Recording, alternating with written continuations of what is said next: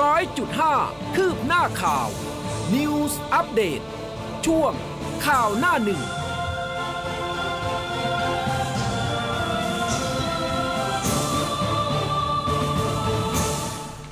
อรุณสวัสดิ์คุณผู้ฟังค่ะ ต้อนรับเข้าสู่ข่าวหน้าหนึ่งทางคลื่นค่ะมคอดนิวส์ FM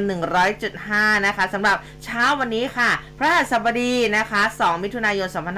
2565 เช้าวันนี้คุณผู้ฟังอยู่กับอุ้มกัสมาค่ะ ครับ และผมภูเบศสุนีครับ อรุณสวัสดิ์คุณผู้ฟังทุกท่านครับ เออ ก่อนหน้านี้เนี่ยไม่ใช่อะไร มีเสียงหลุดลอดไปไหม เรากำลังพูดคุยเกี่ยวกับเรื่องของสลักดิจิทัล ครับ เออ วันนี้ที่เริ่มวันแรกในเป่าตังค์อืมเออ นะยังไม่ได้เติมเงินเลย ตอนแรกว่าจะเติม เออครับลืมนะคะ แต่ว่าเมื่อเช้าเนี่ยก็คือลองกดเข้าไปดูในแอปพลิเคชันซิว่ารูปร่างหน้าตามันเป็นอย่างไร ขอเป็นคิวที่หนึ่งขออ๋อดิฉันก็กลัวว่าพอดิฉันกดเข้าไปเอ้าสลักหมดหรือเปล่าอุ้ยเอ้ยมันไม่ขนาดนั้นนะฮะอ๋อเหรอเหรอโอเพิ่งเคหวยเพิ่งออกไปเมื่อวานอ๋อโอเคโอเคอืมอ่านะคะอะเดี๋ยวค่อยมาแตะเรื่องนี้กันนะคะ ตอนนี้มีไลฟ์ผ่านทาง Facebook ค่ะ กดไลค์กดแชร์ส่งดาวให้ได้ตามสมควรนะคะหครับลายๆคนก็รายงานตัวกันเข้ามาแล้วนะคะ แล้วก็หน้าเว็บไซต์ของเราเช่นกันนะคะ news 1 0 0 5 m c o t net รวมถึง Line Official ด้วยค่ะ ครับ มีใครได้เป็นเศรษฐีเมื่อวานบ้างนะครับ ส่งข้อความเข้ามาน้ำตาอวดกันหน่อยร่วงนะน้ำตาครับรินส่วนที่เห็นเราสองคนอยู่ตรงนี้ก็คือแน่นอนว่าตามระเบียบ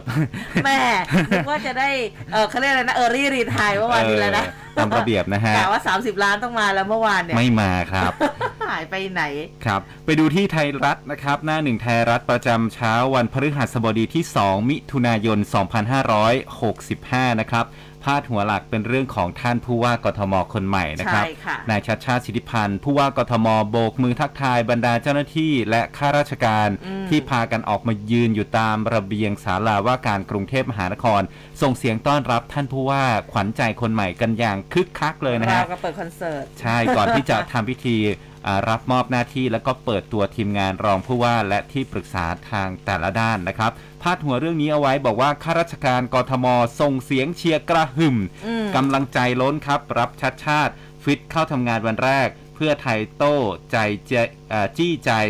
จำนำข้าวซัดตู่ตีกินกลางสภา ปูย้ำ 8 ปีหนี้ 4.4 ล้าน ประยุทธ์ปัดรีดเลือด คว่ำงบ 66 เสียงแตกครับ ค่ะ แนวหน้ากันบ้างนะคะ มีภาพท่านผู้ว่ากทมคนใหม่ค่ะ คุณชัดชาติสิทธิพันธ์นะคะ กราบสักการะสิ่งศักดิ์สิทธิ์ประจำสาราว่าการกรุงเทพมหานครในโอกาสเดินทางเข้ารับตำแหน่งวันแรกข้าราชการคณะผู้บริหารรวมต้อนรับกันคึกคักเลยนะคะ พาดหัวไว้ด้านข้าง รับตำแหน่งผู้ว่ากทมวันแรก ชัชชาติฟิตจัดประกาศลุย 4 งานเร่งด่วนทันทีนะคะ เชิญ บริษัทกรุงเทพธนาคมเข้าพบค่ะ แจงปมสัญญารถไฟฟ้าสีเขียว พร้อมเปิดตัว 4 รองผู้ว่าและคณะทำงานค่ะ ครับ ประเด็นรองลงมาโฆษกตร. สวนโต้ DNA แตงโมนะครับ มีในสำนวนอยู่แล้ว 3 ทนายร้องฟันเต้ สสเต้กระอักครับ เจอฤทธิ์ 3ทนายดังแท็กทีมผนึกกำลังเข้ายื่นหนังสือร้องเรียนกับนายชวนหลีกภัยประธาน รัฐสภาครับ ค่ะแนวหน้ามีเรื่องของซัดอภิปรายงบไม่ใช่เวทีหาเสียงบิ๊กตู่ฉะฝ่ายค้าน ชี้งบ 66 สำคัญต่อการขับเคลื่อนประเทศลั่นพร้อมรับผิดชอบไม่มีหนี คุ้นคลังมั่นใจเก็บรายได้ตามเป้า เพื่อไทยจวกฉบับขูดรีดประชาชน แช่งตีตก ถล่มกลาโหมลงยุคจะรบกับใคร และจับตาโหวตงบพักเล็กเสียงแตกค่ะครับกาโตะเอาผิดสีกาตองรีดทรัพย์ครับ ย่องแจ้งกลับตำรวจเรียกสอบอุบหมอปลาพากันปัดเอี่ยวครับ อดีตพระกาโตะซุ่มแจ้งความดำเนินคดีกับสีกาตอง ข้อหารีดเอาทรัพย์สินคณะพนักงานสอบสวนนะครับ ก็มีภาพของนายวิริยะพงษ์อาจหาร หรือว่าอุปวิริยะนะครับ พร้อมกับทนายความเข้าให้ปากคำตำรวจกองปราบปราม ตามหมายเรียกกรณีที่อดีตพระกาโตะนะครับ แจ้งความร้องทุกข์ดำเนินคดีกับสีกาตอง ความผิดฐานข่มขู่รีดเอาทรัพย์ครับ ค่ะเดลินิวส์พาดหัวใหญ่ไว้บอกว่าเปิดขายหัวดิจิทัล ผ่านเป๋าตังใบละ 80 บาท 5.27 ล้านใบกระจายครบทั่วประเทศงวด 1 กรกฎาคม ไม่จำกัดเลขเดียวเป็นชุด มังกรฟ้าไม่ลาวงการค่ะ ครับรวดโรงนวดคึกคักครับ ได้เวลาเปิดวันแรก อ่างร้างยาว 2 ปี เตือนให้ระวังอย่าการ์ดตก อนุทินลั่นพร้อมให้ความร่วมมือชัชชาติผู้ว่าคนที่ 17 แห่งกรุงเทพมหานครในการให้บริการครับ ค่ะ ชงกรรมการโรคติดต่อปรับโควิด -19 โรคติดต่อเฝ้าระวัง เปิดผับบาร์อ่างวันแรกคึกคัก นายกสั่งห้ามเกิดคลัสเตอร์ใหม่ ส่วนสอทอกำชับเข้มมาตรการคัดกรองอีก 3 สัปดาห์ประเมินความเสี่ยงค่ะ ครับ มีภาพของรถเก๋งโตโยต้ายาริสสีขาว ก็มีนายชวินโรธฤทธิ์มังกรสุขอายุ 53 ปีนะครับ เป็นโชเฟอร์ ถูกคนร้ายยิงออกมาจากมหาวิทยาลัยเทคโนโลยีราชมงคลตะวันออกวิทยาเขตอุเทนถวาย กระสุนเนี่ยถูกกระจกประตูรถแตก แต่ว่าไม่มีผู้ใดได้รับอันตรายนะครับตำรวจสอนอปทุมวัน อยู่ระหว่างเร่งหาเบาะแสมือยิงครับ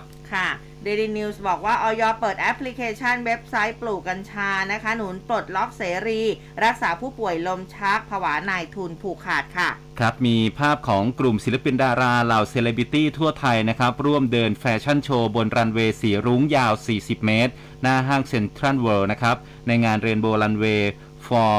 Equality นะครับที่เซ็นทรัลพัฒนาจัดขึ้นมาเพื่อส่งเสริมความเท่าเทียมทางเพศ และก็ความหลากหลายทางเพศครับ ค่ะ Daily News มีภาพกรอบเล็ก ๆ นะคะตำรวจจับกลุ่มนายรัชกฤษวินรัชนน์อายุ 52 ข้อหาร่วมกันซ่อนเร้น หรือช่วยเหลือให้คนต่างด้าวหลบหนีเข้าเมืองโดยผิดกฎหมายนะคะพ้นจากการถูกจับกลุ่มได้เอ่อคือถูกจับกลุ่มได้ที่บริเวณปั๊มน้ำมันบริเวณอำเภอแม่สอดจังหวัดตากค่ะ ครับประเด็นสุดท้ายจากไทยรัฐนะครับ ลูกสมเสร็จเพศผู้เดินคลอเคลียร์พ่อแม่นะครับ ก็เป็นหนึ่งในสัตว์ป่าสงวนของไทย สมาชิกใหม่ของสวนสัตว์เปิดเขาเขียวจังหวัดชนบุรี ช่วงแรกเนี่ยผิวหนังมันจะมีลักษณะคล้ายๆ กับผิวแตงไทย อืมจากนั้นก็จะเลือนหายไปเมื่ออายุครบ 6 เดือนนะครับ แล้วก็ผลัดเป็นสีครึ่งขาวครึ่งดำนะครับอืมอ่าอันนี้ก็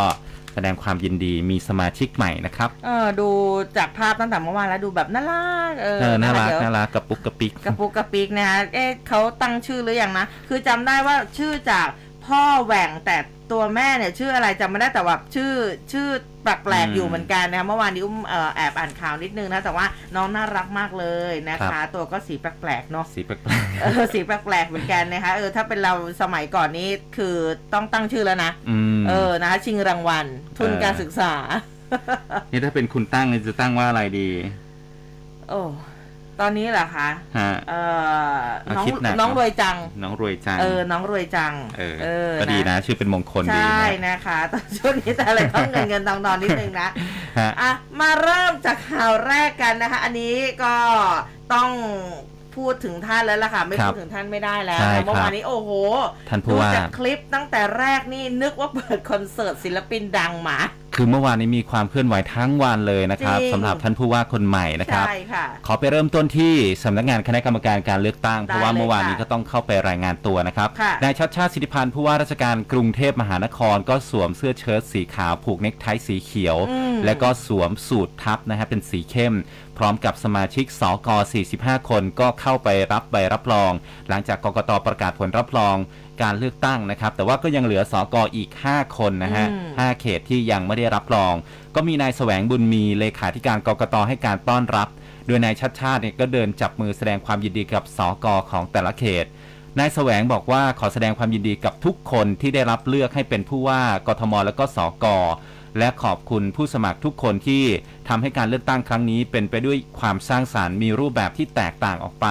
ทำให้การเลือกตั้งเป็นที่สนใจ แล้วก็เป็นไปได้ด้วยความเรียบร้อยกกตทำหน้าที่ตามกฎหมาย ไม่ได้ทำตามความต้องการของผู้ใด ทราบความรู้สึกและก็กระแสของสังคมในการเลือกตั้ง ซึ่งความรู้สึกหรือว่ากระแสไม่ได้ทำให้ต้องละเลยความถูกต้องตามกฎหมาย กกตก็ทำงานด้วยความไม่ไหวหวั่นและก็ไม่ได้น้อยใจกับการทำงานแต่อย่างใด เราทำทุกอย่างเป็นไปตามกฎหมาย ผู้สื่อข่าวถาม นายชัดชาติว่าจะฝากอะไรถึงนายศรีสุวรรณจันยาเออเออ เรื่องของการตรวจสอบป้ายหาเสียงหรือไม่คุณชัดชาติบอกว่าไงฮะ บอกว่าขอบคุณที่ช่วยกรุณาตรวจสอบให้ทุกอย่างเรียบร้อย เดี๋ยวมีโอกาสคงได้เจอกันนะฮะอืมต่อมานะฮะ ก็เดินทางเข้าไปที่ศาลาว่าการกรุงเทพมหานครค่ะที่ร้านข้าวแกงตรงข้ามวัดเทพธิดาราม เขตพระนครครับ ยังไงคะ ท่านผู้ว่านะฮะ ก็พร้อมด้วยนายสานนท์หวังสร้างบุญว่าที่รองผู้ว่าในตอนนั้นอยู่นะครับอืมอายุ 33 ปีก็เดินเท้าผ่านOnce Again Hostel นะครับอืมซึ่งนายศานนท์เนี่ยเป็นผู้ก่อตั้งระหว่างชาวบ้าน เข้าพูดคุยขอถ่ายภาพกับนายชัชชาติกันอย่างต่อเนื่องโดยนายชัชชาติก็กล่าวแนะนำนายศานนท์กับชาวบ้าน พร้อมกับกล่าวติดตลกว่า มีอะไรก็ด่าคนนี้นะ ไม่ต้องมาด่าผม เพราะว่า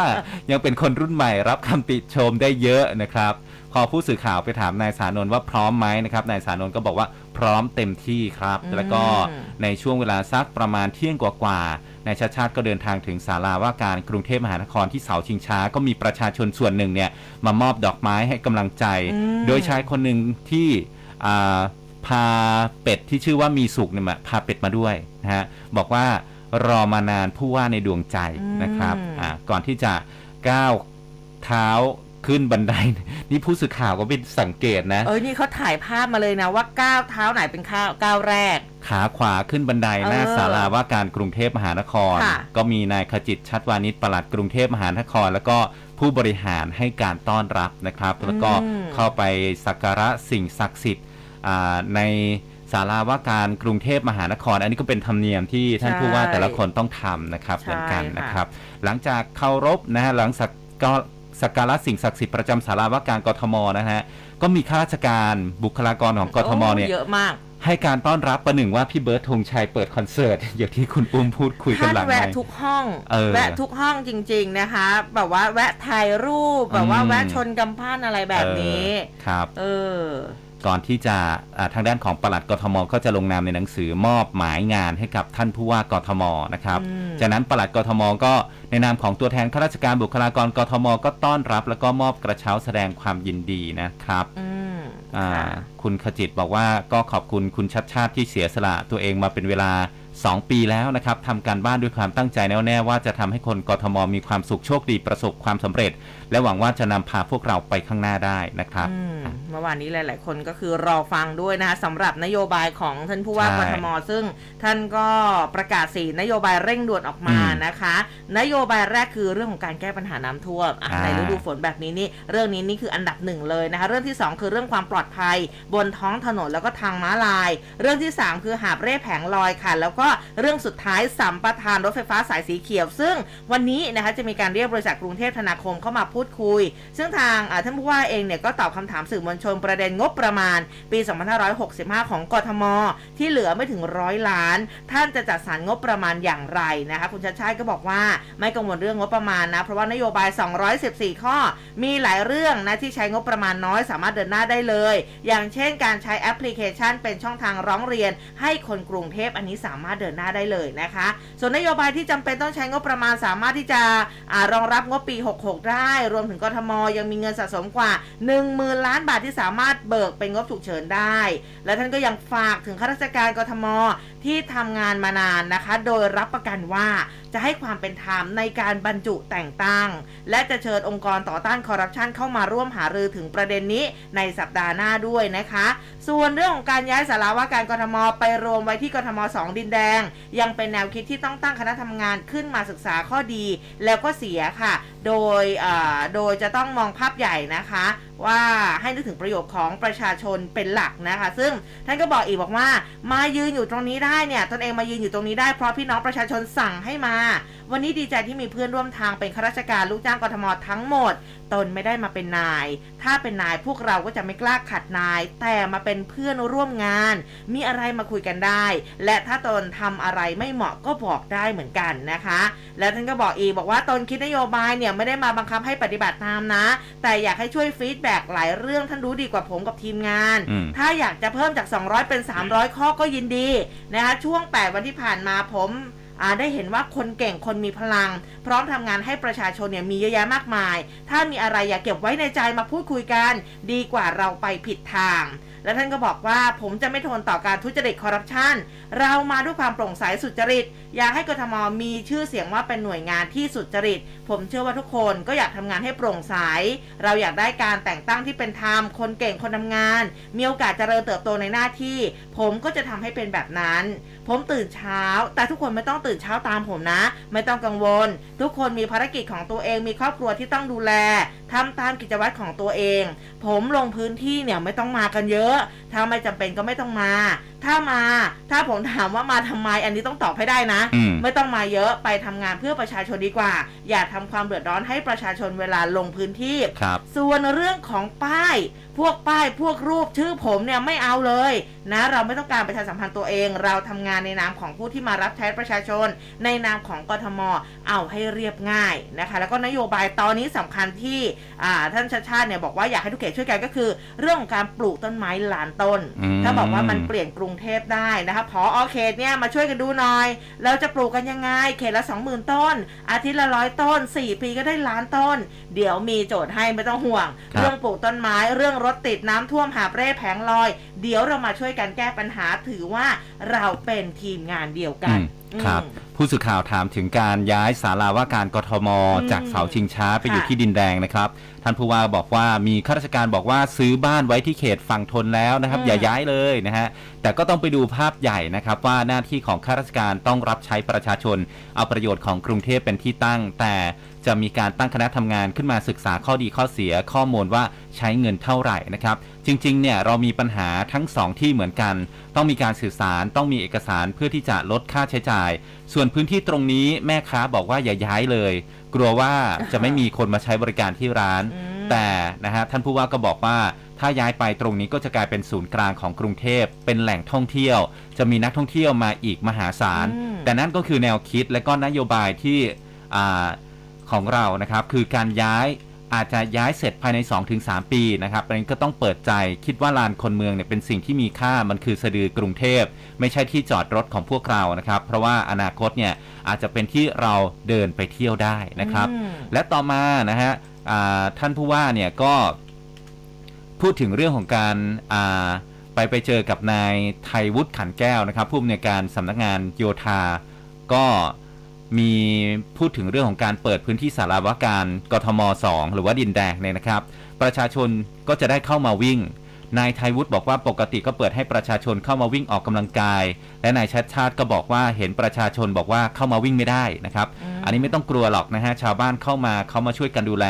พออเขตก็บอกว่ากลัวมีคนเมา มีคนอะไรเข้ามานะฮะ ก็เชื่อว่ามีรปภเนี่ยปลอดภัยกว่าข้างนอกอีกนะครับค่ะที่ตรงนี้ก็ใหญ่โตมีชาวแฟลตเยอะแยะ 50 แฟลต เป็นหนึ่งประมาณหมื่นคนนะฮะ มีศูนย์กีฬาอาจจะใหญ่พอ ถ้าแบ่งปันกันได้ก็น่าจะแบ่งปันให้ประชาชนได้เข้ามาออกกำลังกายด้วยนะครับค่ะนายชาติชาติก็พูดถึงปัญหาที่ถนนพระรามสามด้วยนะครับ เพราะว่าชาวบ้านในบ่นเข้ามากันเยอะนะครับ บอกว่ามีลูกคลื่นนะครับ เป็นอันตรายเนี่ย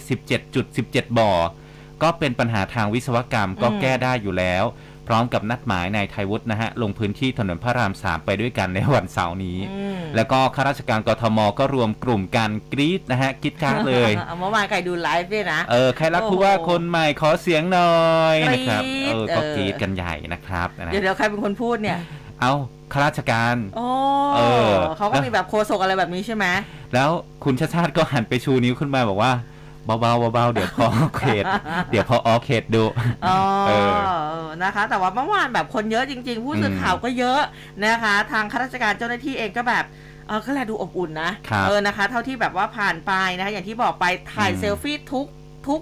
ทุกจุดเลยอะ เออ เออ นะ ทุกจุดเลยนะคะแต่ว่าที่แน่ๆ เมื่อวานนี้เนี่ย ท่านเปิดตัวทีมงาน อ่า หลายคนนี่รอเลยนะสำหรับทีมงานนะคะ ก็เปิดตัวทีมรองผู้ว่ากทม 4 ท่าน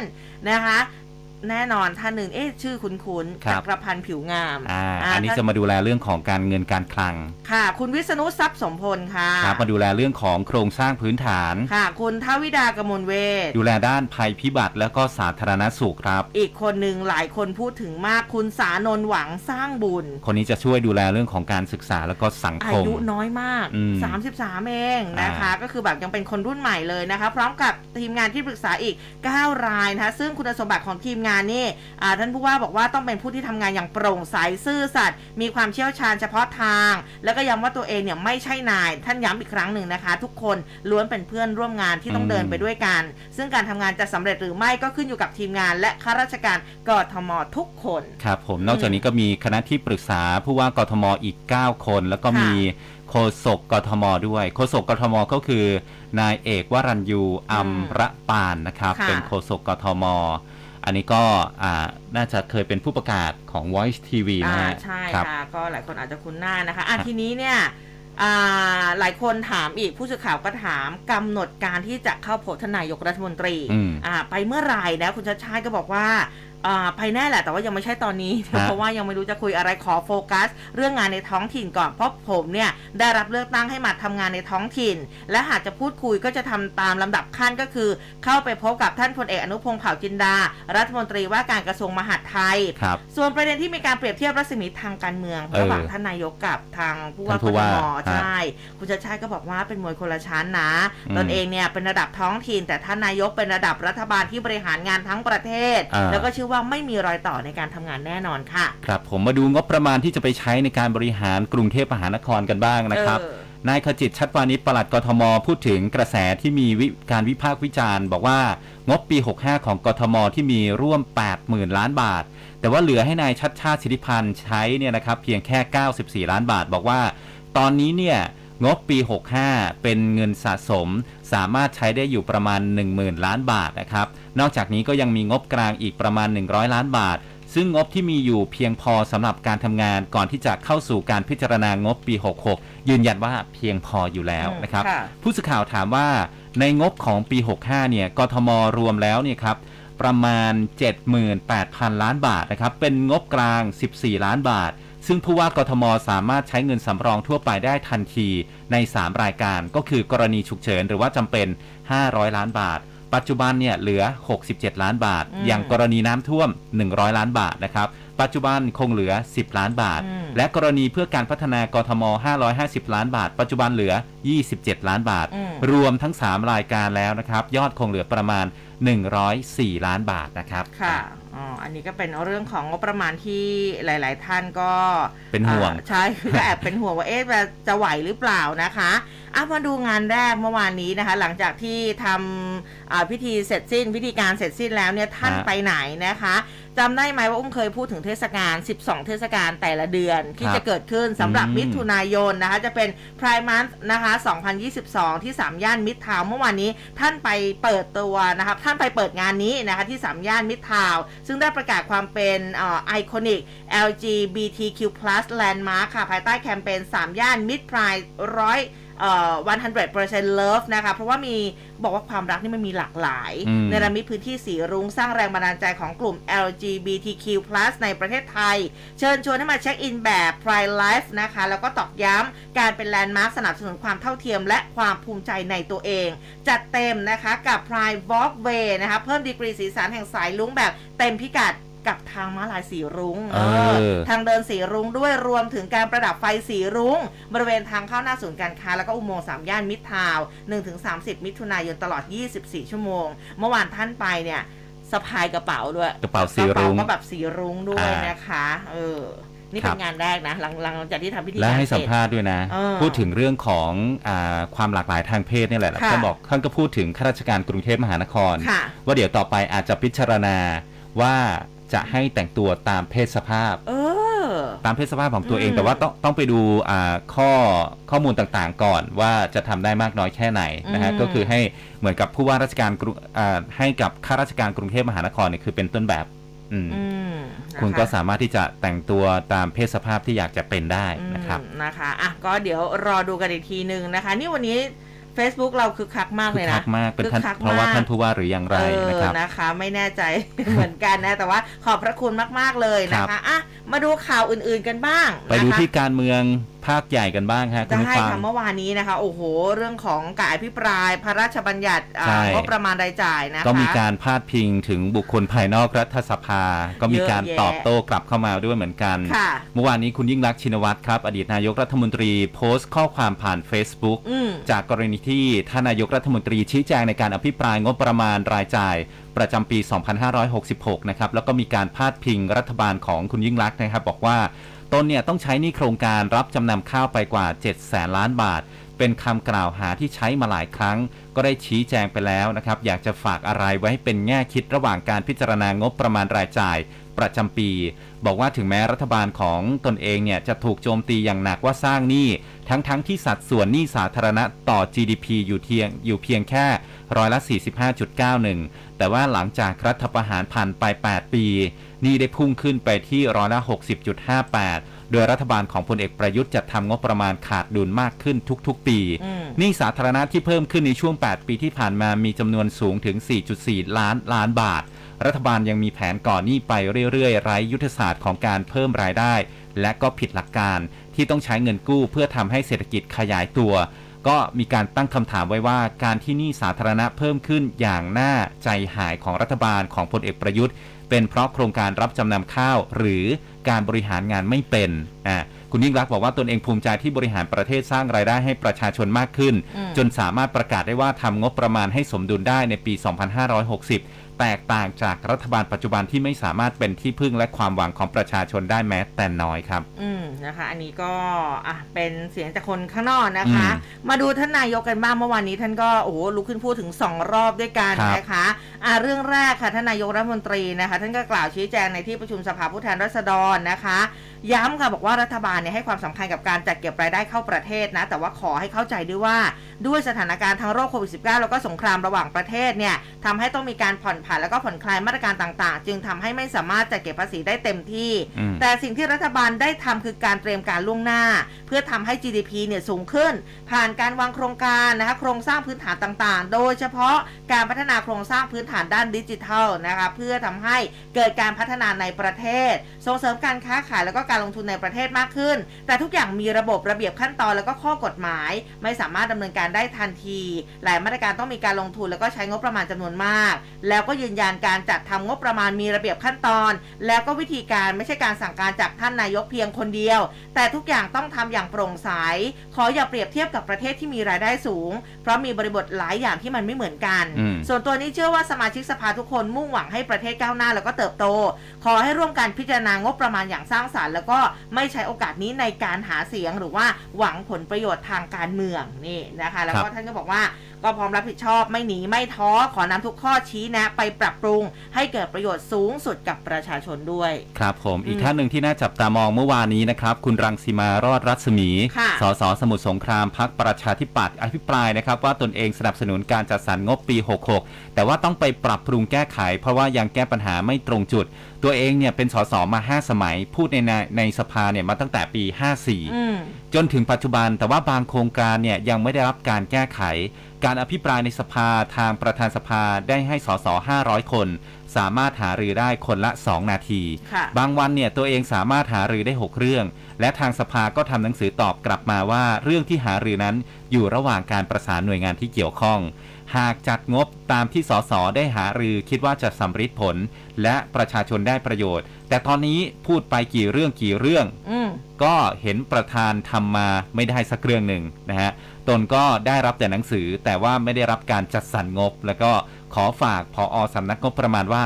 วันที่มีการประชุมสภาเนี่ยท่านต้องจัดสรรคนของสำนักงบเนี่ยมานั่งฟังการอภิปรายของสส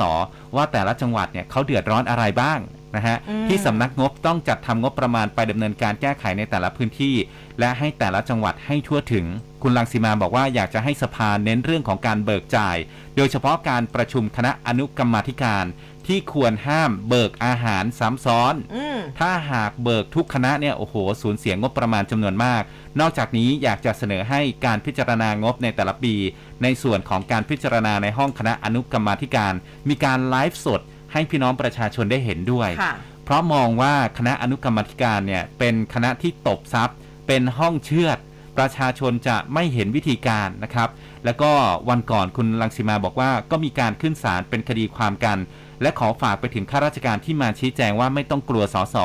ไม่ต้องกลัวจะถูกตัดงบนะครับ ถ้าท่านไม่ได้หัวอืมไม่มีประโยชน์กับโครงการต่างๆนะครับเออเมื่อวานนี้เอาจริงๆเนี่ยโอ้โหก็ดุเดือดอยู่เหมือนกันนะสำหรับครับการอภิปรายเมื่อวานนี้นะคะ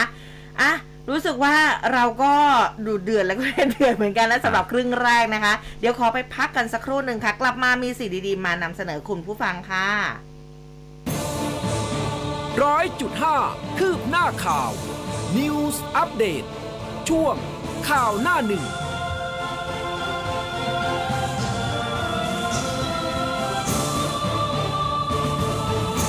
รื่องรื่องเล็มย่าออโตแม c ALT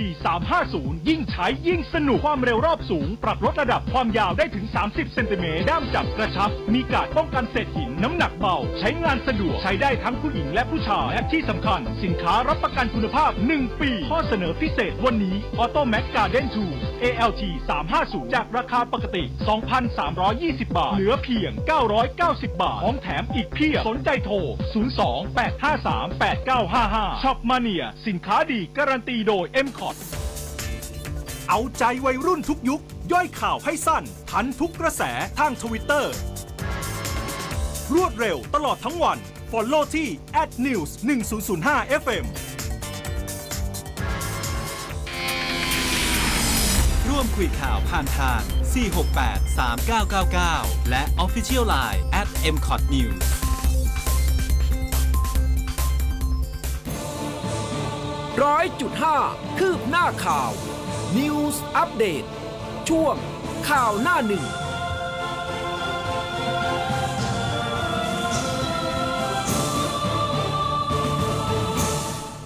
ละค่ะช่วงที่ 2 ของรายการแล้วนะคะอะมานำเสนอสิ่งดีๆ กับคุณผู้ฟังกันนะ ครับผมเครื่องเล็มย่าไฟฟ้า Automac ALT 350 นะครับอ่าก็ความเร็วรอบสูง รวดเร็วทันใจ ปรับลดระดับความยาวได้ถึง 30 เซนติเมตรอืมด้ามจับกระชับมีการป้องกันอันตรายจากเศษหินเศษดินเศษทรายด้วยนะครับไอ้ที่แคบๆ Automac Garden 2 ก็ลุยได้ น้ำหนักเบาใช้งานสะดวกใช้ได้ทั้งผู้หญิงผู้ชายมีสินค้า มีการรับประกันคุณภาพ 1 ปีเต็มๆนะครับ ถูกต้องนะคะ แล้วก็ที่สำคัญเนี่ยการใช้เส้นเอ็นในการเล็มหญ้าเนี่ยก็ทำให้ปลอดภัยแล้วก็ไม่ต้องกังวลเกี่ยวกับใบมีดที่จะแตกหักนะคะลดการกระเด็นของหิน เรียกได้ว่าน้ำหนักเบาใช้งานสะดวกใช้ได้ทั้งผู้หญิงแล้วก็ผู้ชายด้วย ขนาดกำลังดีไม่เล็กไม่ใหญ่ไปนะคะ ราคาเนี่ยนะ จาก 2,320 บาท เราไม่ขายเราขายเพียงแค่ 990 บาทเท่านั้นนะคะ คุณผู้ฟังถ้าสนใจโทรศัพท์ไปได้เลยตอนนี้เขามีคนรับสายนะ 02 853 8955 02 853 8955 Shop Mania สินค้าดีมีคุณภาพดีการันตีโดย m c o t นั่นเองนะ หลายคนนี่ซื้อไปใช้แล้วก็ชื่นชมนะ บอกว่า เออคุ้มราคาคุ้มค่าครับคุ้มราคามากๆเลยทีเดียวนะอะใครสนใจก็สามารถที่จะโทรศัพท์ไปได้นะคะ ใช่ครับอะทีนี้มาที่เรื่องของโควิดกันก่อนนะฮะ ค่ะ ก่อนที่จะไปฝีดาดลิงนะฮะ คุณผู้ฟัง ศบคพบผู้ติดเชื้อรายใหม่เมื่อวานนี้ 4,563 ดับอีก8 28 ศพนะครับ อืม ก็อะอย่างไรก็ตามครับ ตั้งแต่วันที่ 1 มิถุนายนเป็นต้นมาเนี่ย ทางด้านของกระทรวงสาธารณสุขเขาก็ปรับระบบรายงานโควิด -19 เหลือเฉพาะผู้ป่วยรักษาในโรงพยาบาล อืม ส่วนผู้ที่ แนะนำให้ทำการตรวจด้วยชุดตรวจ ATK ทุก3สัปทุกสัปดาห์เนี่ยมี 3 กลุ่มนะครับ คือกลุ่มที่มีอาการไข้ไอเจ็บคอ และ 2 ครับ กลุ่มผู้ดูแลใกล้ชิดกลุ่มเสี่ยง และ 3 กลุ่มผู้ที่อยู่ในสถานที่ที่มีการรวมตัวของคนหมู่มากนะครับขณะที่กรมการกงสุลกระทรวงการต่างประเทศก็ได้ปรับมาตรการเดินทางเข้าประเทศไทยเมื่อวานนี้นะครับ ตั้งแต่วันเมื่อวานนี้เป็นต้นไป มีผู้ที่ ผู้ที่มีสัญชาติไทยอืมคือเข้ามาประเทศนะ ไม่ต้องลงทะเบียน Thailand Pass เดินทางเข้าประเทศโดยไม่ต้องกักตัวแล้วก็ไม่ต้องหาเชื้อโควิด -19 ไม่ต้องตรวจนะครับอืมพอมาถึงให้แสดงเอกสารรับรองการได้รับวัคซีน หรือถ้าหากไม่ได้รับวัคซีน หรือได้รับวัคซีนไม่ครบก็ให้แสดงผลตรวจ RT-PCR หรือว่า ATK ที่ออกภายใน 72 ชั่วโมงก่อนเดินทาง สามารถที่จะเดินทางเข้าได้ณจุดผ่านแดนถาวรทุกจุดเลยนะครับโอ้สำหรับผู้ที่เดินทางเข้าทางบกนะ ส่วนชาวต่างชาติค่ะอันนี้ให้ลงทะเบียนผ่าน Thailand Pass พร้อมกับแนบเอกสารนะครับ คือหนังสือเดินทาง เอกสารรับรองการฉีดวัคซีน หรือถ้าหากไม่ได้รับวัคซีน หรือว่ารับวัคซีนไม่ครบนะครับ ให้แนบผลตรวจ RT-PCR หรืออืม ATK ที่ออกภายใน 72 ชั่วโมงก่อนเดินทาง และถ้าหากหลักฐานที่อ่า แล้วก็มีหลักฐานการประกันที่ครอบคลุมการรักษาพยาบาลในไทยด้วยนะครับ วงเงินขั้นต่ำเนี่ยคุณจะต้องมีอยู่ที่ 10,000 ดอลลาร์สหรัฐนะครับ หรือว่าหนังสืออื่น ๆ รับรองด้วยนะครับอืมโดยจะได้รับ QR code ภายใน 1-2 ชั่วโมง และสายการบินต่างๆ รวมถึงด่านควบคุมโรคจะเป็นผู้ตรวจสอบเอกสารให้ครับ อืมนะคะอะพาคุณผู้ฟังไปภูเก็ตนะคะฮะสำนักงานประชาสัมพันธ์จังหวัดภูเก็ตเขาเผยแพร่คำสั่งจังหวัดภูเก็ต มีผลตั้งแต่เมื่อวานแล้วนะคะเรื่องของมาตรการป้องกันการแพร่ระบาดของโรคติดเชื้อ ไวรัสโคโรนาหรือว่าโควิด -19 ในพื้นที่ภูเก็ต สาระสำคัญของเขาก็คือ ให้สามารถถอดหน้ากากได้อยู่ในที่โล่งแจ้งที่มีอากาศถ่ายเทได้สะดวก บริเวณชายหาด สวนสาธารณะ หรือสนามกีฬาถอดได้นะคะ แต่ว่าต้องห่างจากบุคคลอื่นไม่ต่ำกว่า 2 เมตรนะ แล้วก็ยังคงให้สวมหน้ากากอนามัยในสถานที่ปิดที่อากาศไม่ถ่ายเท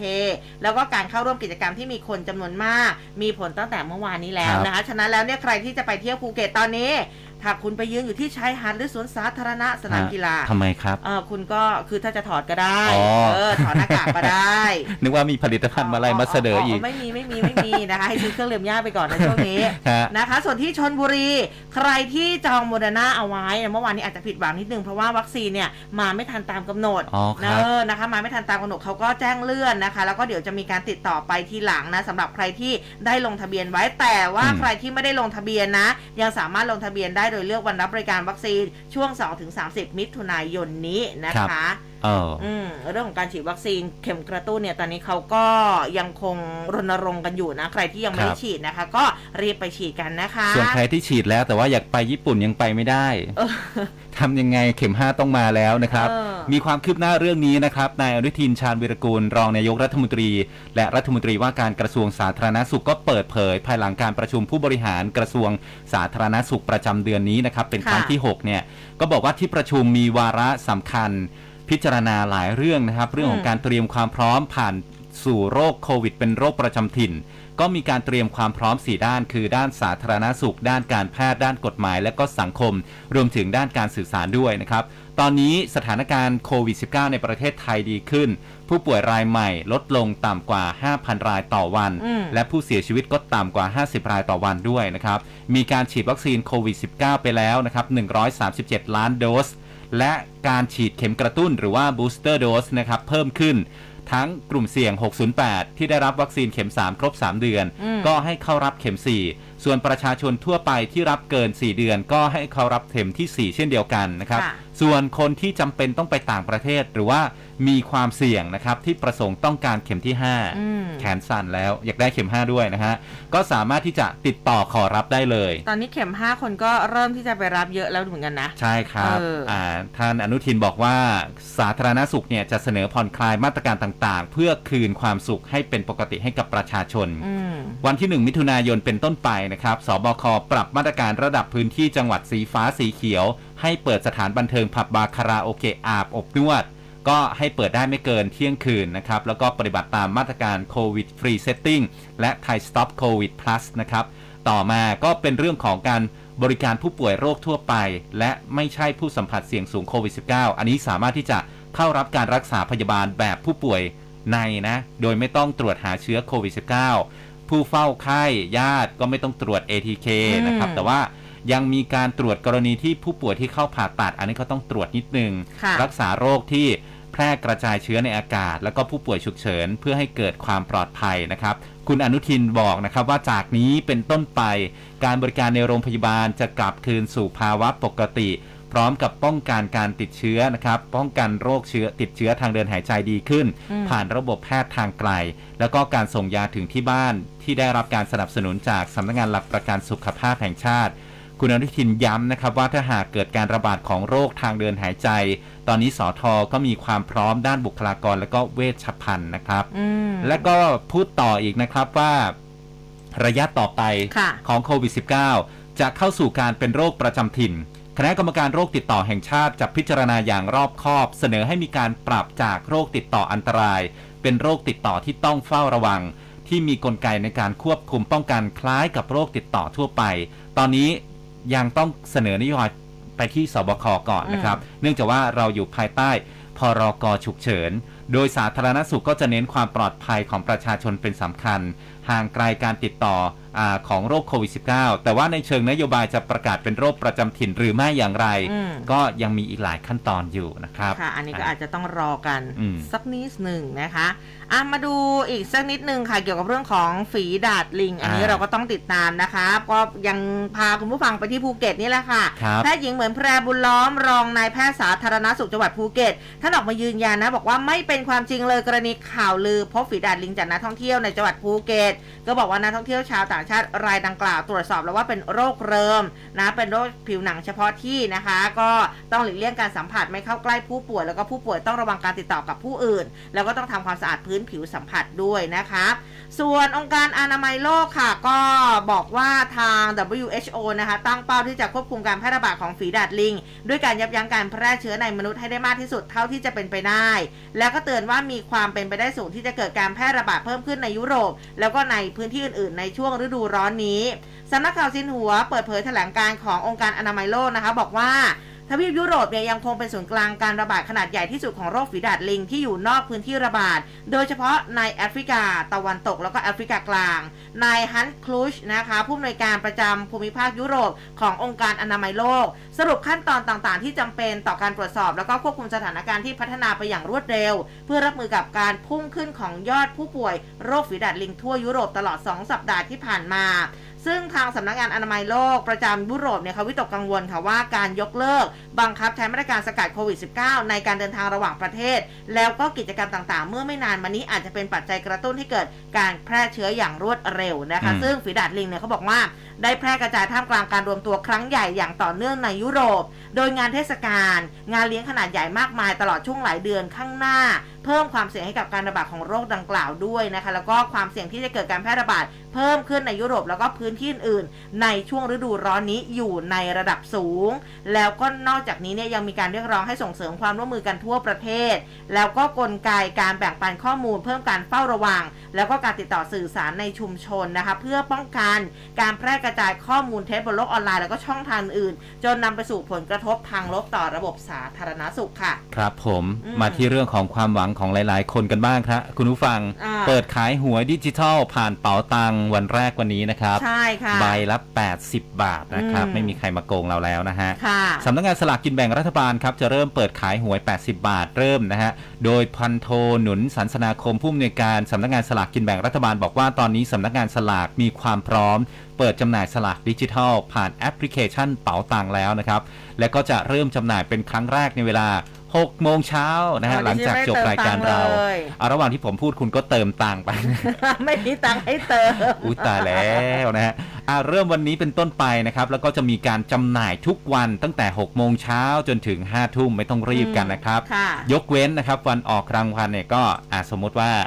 สิ้นเดือนเนาะอืมเอ้ยวันที่1สิวันที่ 1 อ่างวดต่อไปต้องเป็นวันที่ 16 เนาะค่ะ16 มิถุนายนนะครับอะก็จะขายวันแค่ถึงบ่าย2นะครับอืมดูเวงวดลาแรกันกด้วยงวดแรกนะครับยอดจำหน่ายตัวแทนสลากดิจิทัลเนี่ยมี 1258 ราย มีสลากทั้งสิ้นเนี่ยกว่า 5 ล้านฉบับนะครับซึ่งทุกใบทุกเลขจะนำไปจำหน่ายในราคา 80 บาทอืมสามารถซื้อได้แบบไม่จำกัดจำนวนค่ะทั้งเลขชุดหรือว่าเลขใบเดียว อุ้ยเลขชุดด้วยเหรออืมนะฮะ พันโทหนุนนะครับก็บอกอีกนะครับว่าจากการทดสอบที่ผ่านมา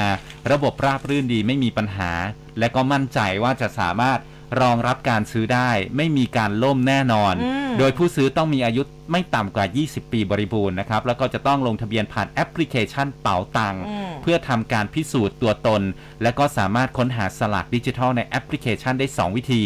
คือนะฮะคุณเข้าไปที่แอปเป๋าตังค์อ่าใช่แล้วก็ไปค้นหาด้วยตัวเลขที่ต้องการ เอ๊ะสมมติว่าผมมีเลขในดวงใจ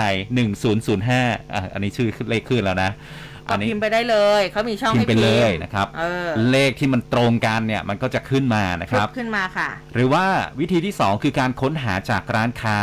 ที่เป็นร้านค้าของพ่อแม่พี่น้องตัวแทนรายย่อยที่จำหน่ายเนี่ยนะครับอืมก็จะมีชื่อร้านค้าอยู่ แต่ว่าเราต้องรู้จักกันเนาะนะฮะใช่นะอะคะทีนี้พอมีสลากที่เราต้องการซื้อเป็นที่เรียบร้อยแล้วนะครับ ก็จะต้องนำเงินชำระเงินค่าสลากที่เราเลือกภายในระยะเวลาที่กำหนดด้วยนะครับ ไม่ใช่ว่าเลือกฉันเลือกแล้วได้แล้วไม่ใช่นะอืมต้องจ่ายเงินด้วยนะครับ ซึ่งเมื่อชำระค่าสลากเรียบร้อยแล้ว กรรมสิทธิ์ในสลากก็จะตกเป็นของผู้ซื้อทันที โดยจะไม่สามารถนำไปซื้อขายต่อได้อีกนะครับ ยืนยันมีความปลอดภัยและก็เชื่อถือได้ร้อยเปอร์เซ็นต์อืมทั้งในเรื่องของกรรมสิทธิ์ เรื่องของการรับเงินรางวัลทำทุกอย่างเสร็จในแอปนั้นเลยนะฮะอืมเนี่ยสำหรับสลากที่ไม่ถูกรางวัลในแต่ละงวดนะครับ ถ้าประสงค์จะรับสลากนะฮะ อยากได้ใบเนี่ยมาเป็นที่ระทึกน่าเป็นที่ระทึก เออพี่ระลึกนะ ก็สามารถที่จะรับได้ที่สำนักงานสลากภายในก่อน วันที่จะออกรางวัลของงวดถัดไปนะครับอืมเออนะคะอะมีอุ้มลองโชว์ภาพนะคะในแอปพลิเคชันให้คุณผู้ฟังได้ดูกันเรานะต้องคะอัปเดตไหมเออไม่ต้องอัปเดตค่ะ ไม่ต้องอัปเดตนะคะ เข้าแอปเป่าตังค์นะคะ แล้วก็ไปที่อ่าฟังก์ชันบริการ กดเข้าไปปุ๊บเนี่ยนะคะ ก็จะเจอเลยนะคะ สลากกินแบ่งรัฐบาลนี้จะอยู่มุมมุมอ่าถ้าถ้าจาก มือถืออุ้มเนี่ยก็ประมาณมุมขวามือเห็นเลยนะคะ แล้วก็กดเข้าไปเลยอ่าครับนะคะ ก็ง่ายๆนะคะแต่ว่าเดี๋ยว6โมงเช้านะว่าแต่ก่อนก่อนที่จะซื้อเนี่ย อย่าลืมเติมเงินครับวันละ80บาท คุณจะซื้อเท่าไหร่ คุณก็เติมไปนะครัคะบอะ พอพูดถึงสลากเนี่ยก็มีทางคุณแท้มนะคะอืมพัชระแม่สิยาพรอะชื่อคุณคุ้นๆไหมกรรมการผู้จัดการบริษัทมังกรฟ้าลอตเตอรี่ออนไลน์ ผู้บริหารแพลตฟอร์มมังกรฟ้าพูดถึงกรณีสารอาญาไม่สั่งปิดเว็บไซต์นะคะ แล้วก็บอกว่าไม่พบการทุจริตขายเกินราคานะ บอกว่าสำหรับข่าวที่บอกว่ามังกรฟ้าจะกลับมาเปิดจำหน่ายอีกครั้ง ยังไม่ใช่ข้อเท็จจริงทั้งหมด ตอนนี้ยังคงต้องรอดูท่าทีของสำนักงานสลากแล้วก็การจำหน่ายลอตเตอรี่ผ่านแอปเป๋าตังว่าจะประสบความสำเร็จหรือไม่อย่างไร ซึ่งถ้าสุดท้ายสลากดิจิทัล ไม่ประสบความสำเร็จหรือมี feedback ไม่ดี งวดต่อไปคงจะขอเปิดทันที โดยคาดว่าน่าจะเป็นงวดหนึ่งกรกฎาคม แต่การจำหน่ายผ่านเป๋าตังประสบความสำเร็จนะคะมังกรฟ้าก็อาจจะต้องมีแผนอื่น ซึ่งอาจจะต้องใช้เวลาในการพัฒนานิดหน่อย ยืนยันว่าไม่ลาวงการแน่นอน บอกว่าการกลับมาครั้งนี้อาจจะมีความยากเพราะปัจจุบันคู่แข่งก็เยอะ แต่ไม่หวาดหวั่นก็มั่นใจในตัวเอง ส่วนเรื่องขายเกินราคาคงต้องยอมรับการเพราะมันเป็นปัญหาที่ใหญ่เกินกว่าที่ตัวผมจะแก้ไขได้ เป็นปัญหาที่รัฐบาลต้องแก้ ยืนยันว่าเราไม่ได้อยากชนกับรัฐบาลนะ แค่อยากจะชวนรัฐบาลนะไม่อยากชนแต่ว่าอยากชวนรัฐบาลมาเคียงบ่าเคียงไหล่กัน ช่วยกันผลักดันให้วงการลอตเตอรี่ไทยเนี่ย ดังไกลไปสู่ระดับโลก เพื่อที่จะได้สามารถกระจายรายได้ให้กับคนที่ไม่มีรายได้จริง ๆแต่หากไม่ได้รับความร่วมมือจากรัฐบาลเราคงจะต้องเดินไปในเส้นทางที่เคยทำมา แล้วก็เปิดให้คนที่มีโควต้าเข้ามาจำหน่ายผ่านเหมือนตลาดทั่วไทยนะที่สำคัญเรากำลังมีโปรเจกต์อื่นๆที่จะทำให้คนลืมตาอ้าปากได้ แล้วก็สร้างรายได้ให้กับผู้คนอีกมากมาย อันนี้อืมเสียงจากมังกรฟ้านะครับผมอืมผมเข้าไปดูที่แอปอ่าเป่าตังค์เนี่ยนะครับ ก็ คือถ้าเราซื้อเรียบร้อยแล้วเนี่ยนะครับค่ะก็สามารถที่จะอ่าตรวจเช็ครางวัลค่ะในนี้ในนี้ได้เลยนะครับโอ้หวยก็ออกก็ออกในนี้นะครับ ก็มีเลขที่ออกอะไรเขาบอกมาหมดเลยนะครับค่ะเออคือไม่ต้องไปไหนแล้วอยู่ตรงนี้แหละ ถ้าถ้าใครจะซื้อนะ อันนี้ไม่ได้บอกว่าส่งเสริมให้มาอ่า ซื้อหวยกันนะครับอ่าอืมมาแจ้งสำหรับใครที่ชอบชอบเสี่ยงดวงนะครับค่ะในส่วนของนายอนุชานาคาสายรัฐมนตรีช่วยประจำสำนักนายกรัฐมนตรีนะครับในฐานะประธานคณะกรรมการแก้ไขปัญหา ผู้ที่ได้รับความเดือดร้อนจากการเสนอขายสลากกินแบ่งรัฐบาลเกินราคาบอกได้บอกว่าได้กำชับให้เจ้าหน้าที่ติดตามดูแลระบบแอปเป๋าตังค์ให้มีความเสถียรแต่ถ้าหากเกิดปัญหานะ ควรต้องสามารถเข้าไปแก้ไขปัญหาได้ทันที อย่างไรก็ตามยอมรับว่าในช่วงแรกเนี่ยสลาก 5 ล้านใบ อาจจะยังไม่มีผลให้ฉุดราคาสลากลงมาได้ แต่เชื่อว่าในอนาคตนะ ปริมาณสลากดิจิทัลจะต้องเพิ่มมากขึ้นเป็น 30-40 ล้านใบโอ้เพื่อให้เพียงพอต่อความต้องการ พร้อมมีแผนที่จะผลักดันผู้ค้ารายใหม่อีกกว่า 70,000 คนที่กำลังคัดเลือก ให้เข้ามาขายสลากดิจิทัลบนแพลตฟอร์มออนไลน์มากขึ้น ก็ยืนยันว่าไม่มีการบังคับให้สมัครนะฮะ ทุกอย่างต้องดำเนินการด้วยความสมดุลครับ อืมนะคะอะก็เดี๋ยวไปพักกันสักครู่หนึ่งนะคะ กลับมาค่ะมาดูสภาพดินฟ้าอากาศจากสายฟ้าพยากรณ์กันนะคะ เดี๋ยวกลับมาค่ะ ก้าวทันทุกข่าว ครบเครื่องทุกประเด็น รวดเร็ว และรอบด้าน ติดตามรายการข่าวจากทีมข่าววิทยุกองบรรณาธิการข่าวสำนักข่าวไทย ในรายการก้าวทันข่าว เที่ยงวันทันข่าว ครบเครื่องเรื่องข่าว และข่าวต้นชั่วโมง สวัสดีครับ สุภชาติสุภาพเมธีจากรายการ 9 ทันข่าวครับ เช้าวันใหม่ตื่นมารับฟังพาดหัวข่าวใหญ่ ประเด็นร้อนบนหน้าหนังสือพิมพ์ ครบทุกประเด็นแบบกระชับ ฉับไวและเข้าใจง่าย รับฟังพร้อมกันทั่วประเทศผ่านทาง m c o t News และเครือข่ายวิทยุอสมท m c o t Radio Network ร่วมคุยข่าวผ่านทาง 468 3999 และ Official Line at m c o t News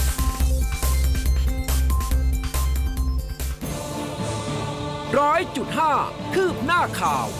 News Update ช่วงข่าวหน้าหนึ่ง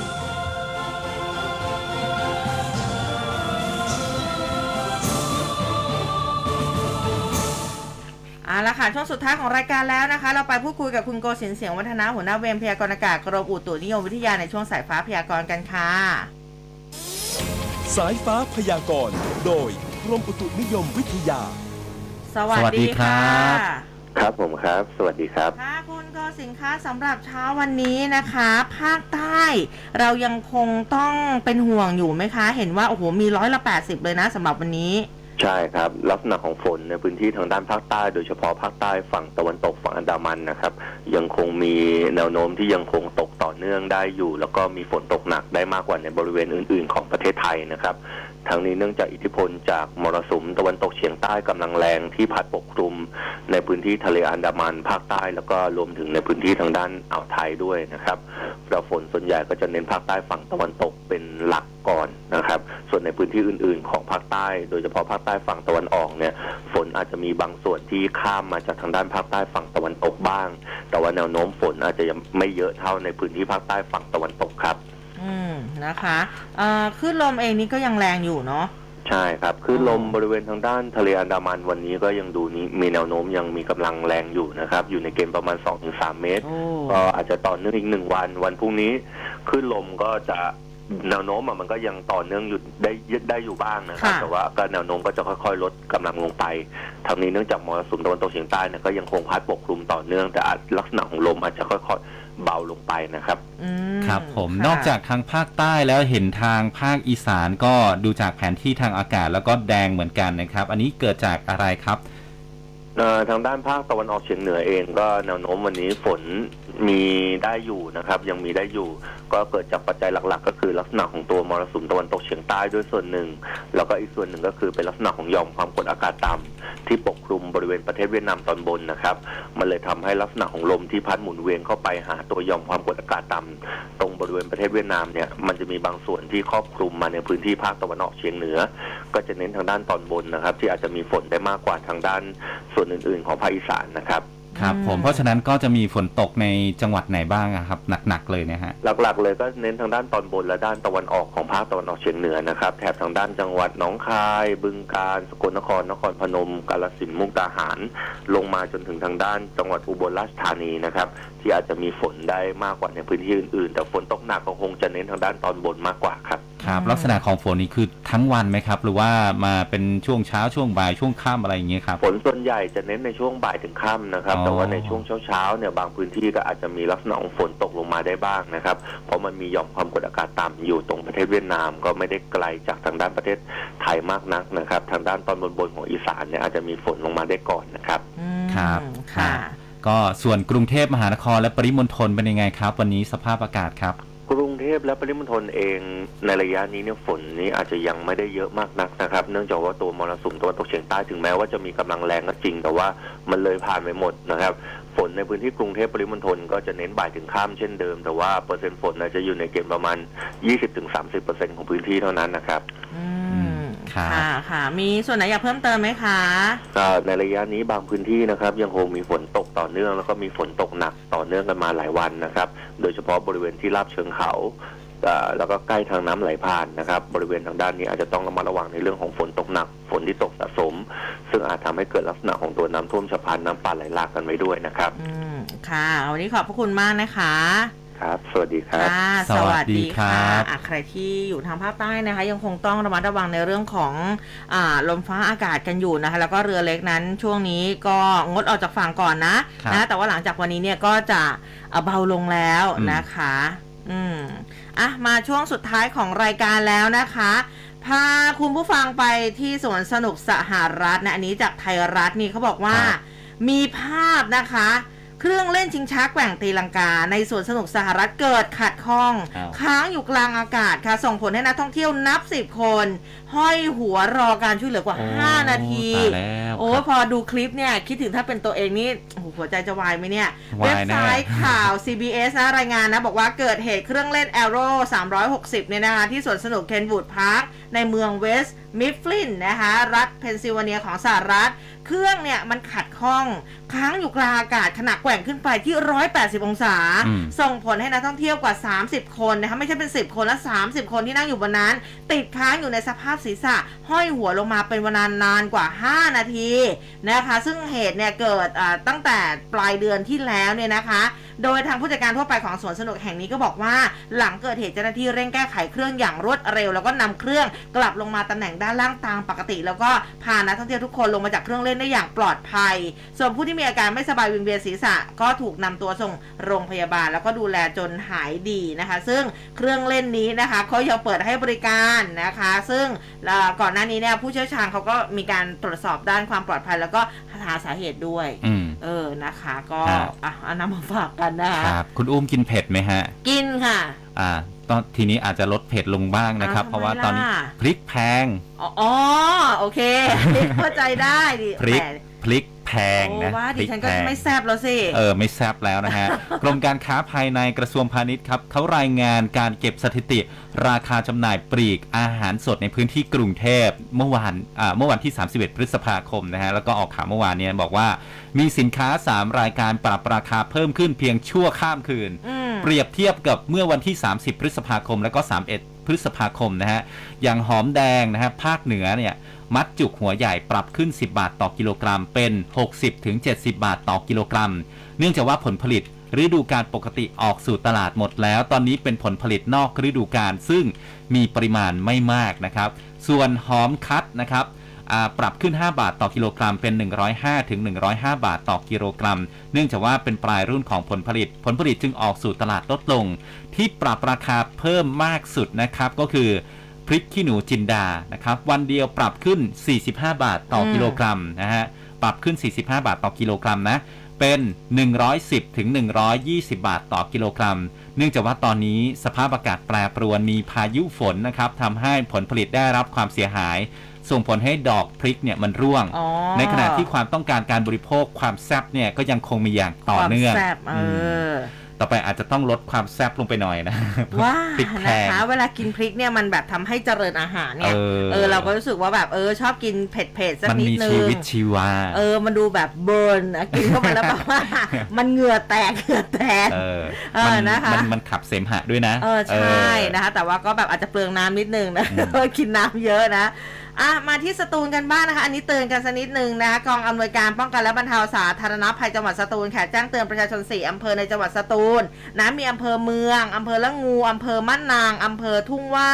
เฝ้าระวังฝนตกหนักจนถึงวันนี้นะคะ โดยเฉพาะพื้นที่ลุ่มต่ำพื้นที่ลาดเชิงเขา อาจได้รับผลกระทบจากน้ำท่วมฉับพลันน้ำป่าไหลหลากแล้วก็แจ้งเตือนประชาชนบริเวณชายฝั่งทะเลให้ระวังอันตรายจากคลื่นลมแรงนะชาวเรือควรเดินเรือด้วยความระมัดระวังแล้วก็หลีกเลี่ยงการเดินเรือบริเวณที่มีฝนฟ้าขนอง ส่วนเรือเล็กอย่างที่อุ้มบอกค่ะ ควรงดออกจากฝั่งในช่วงนี้นะคะ ยังไงก็ดูแลตัวเองกันด้วยนะสำหรับใครที่อยู่แถบแถบทางภาคใต้นะคะ ครับผมวันนี้เวลาหมดแล้วนะครับ ขอบคุณคุณฟังทุกท่านที่ติดตามรับฟังวันนี้อบอุ่นกันมาก ๆ เลยนะครับ ใช่แล้วก็ทุกท่านค่ะ ที่ส่งข้อความเข้ามาไม่ว่าจะเป็นทางไลน์หรือว่าทาง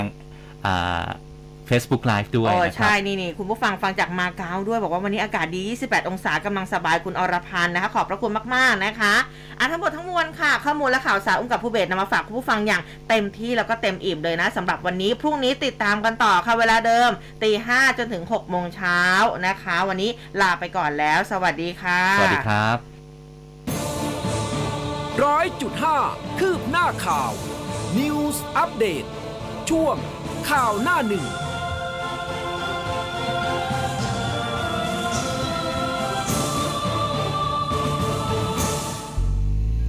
คุณกำลังฟัง คลื่นข่าว m c o t News FM 100.5 รู้ทัน รู้ลึก รู้จริง รู้ทุกสิ่งที่เป็นข่าว เฉลิมขวัญพระชันษามิ่งราชินี เฉลิมศรีมธุรธรรมจำรัดฉาย